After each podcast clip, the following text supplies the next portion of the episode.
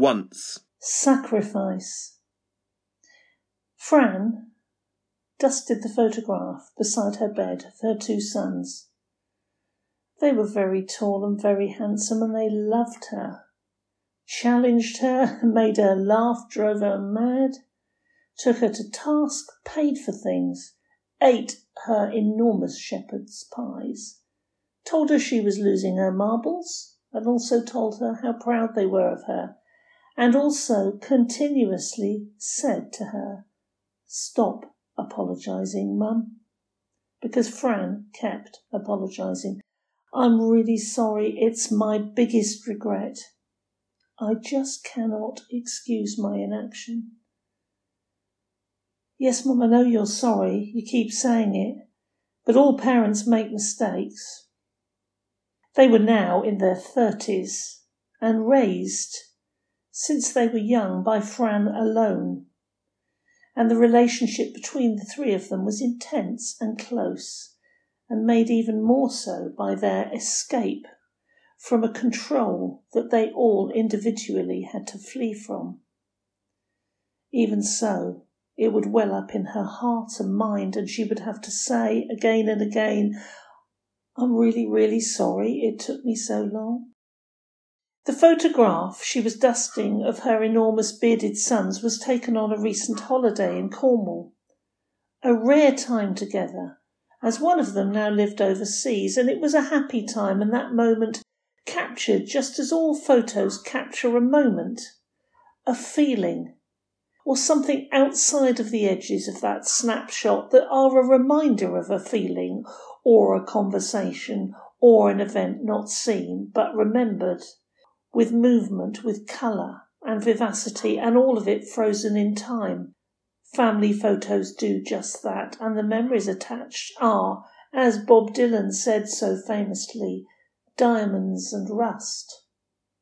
Like the couple hand in hand and smiling at the camera, except the husband is actually quite miserable and the wife isn't speaking to him. Or the children on the beach playing, but in reality one is being left out by the others and feels hurt the grandmother sitting in a deck chair having an ice cream, but her husband of sixty years has just died. Or the picture of two seemingly happy couples on a weekend break, except one has left her lover behind and wishes, oh, wishes, wishes. But the husband knows nothing. But the photo Fran is dusting is nothing but happy, honest, and truthful, and so can be enjoyed without that whisper of something else. Except photographs always reminded Fran of her need to make an apology for the sacrifice. Why did she take so long to get out? Fran could find no excuses for her actions, or rather inactions, but could reason with herself as to why those actions were taken or not taken. But her removal from such a toxic environment was left far too long and did too much damage, and as every year went by, she stayed put.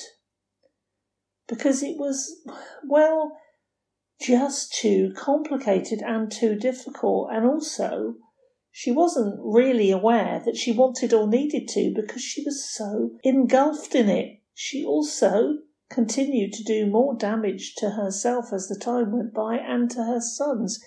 It had such a hold. Too complicated and difficult? Haven't others the world over stuck with their situations because it's too complicated and difficult? Only to lose themselves and waste precious years tolerating anything for no other reason other than to having to hang on to some kind of mistaken respectability.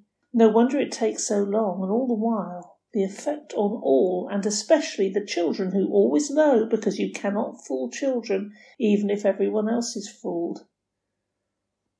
They know when your heart is not in it, so Fran said. Boys, I'm sorry, I should have made my move earlier. This control in Fran's life. Somehow she went along with all the decisions that were made for her without really thinking. And there were good times, otherwise she wouldn't have stayed, would she? We had some fun too, Mum. Yeah, I know we did. A fantastic social life, holidays, hardly a moment to stop, let alone think. And for those who were alongside her, for whom it was also just that a social life, a club. Well, they stayed put too for other reasons, but actually it was all far more sinister than that. But however good it was, the time came when she had to escape and leave that behind because staying was starting to affect her ability to even think straight. And the dishonesty, the dishonesty was crippling. And she was beginning to lose any ability to even know what she wanted or who she was or to ever reach her potential. And she certainly wasn't at peace. And so that moment came when she began to see clearly just what had been in reality sacrificed. And by the time she made her exit, the two boys had started to detach themselves from it and find their own way out, their own journey, their own route, away from all they'd ever known, and to move away from family and friends who had been part of their lives since day one. Fran made her final move, at last taking that action, but spending years recovering and still bears the scars, which will be tender always and catch her unawares when accidentally or unexpectedly touched or brushed against. Then Fran picked up another photo of the boys, years earlier, with their father on a beach in France. This was a photo for her filled with good memories of a handsome young husband and a devoted father who died young. There was no backstory beyond the edges of this particular photo, just happy, healthy family times. No sign of any illness. But there was no need either for an apology for those times, but maybe an apology for the decisions that she supported and the decisions that he was prepared to make. Fran did not need to escape from this young man who died so young, but her regrets were still there. Regrets that they hadn't both escaped when they were young and before the control they were under could persuade them, convince them to make decisions that could possibly have saved his life. But the cult was bigger and stronger and decided everything for them, and it was just too complicated and too difficult to get out of. So the young father with the two boys said no to life saving treatment, and his sons were now men. He was prepared to sacrifice his life for a cause and a belief system, and Fran had gone along with it all without really thinking. Fran had to say sorry for taking so long to escape the clutches and the control and the devastation of Jehovah's Witnesses. Stop apologising, Mum. We're all out now.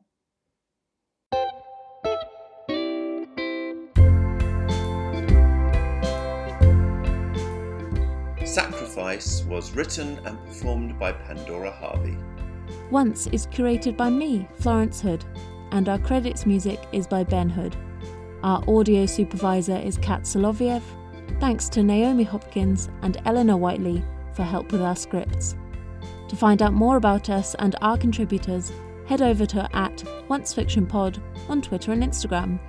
You can also support us on Patreon. Go to patreon.com forward slash Once Fiction Pod to make a pledge and get access to bonus content.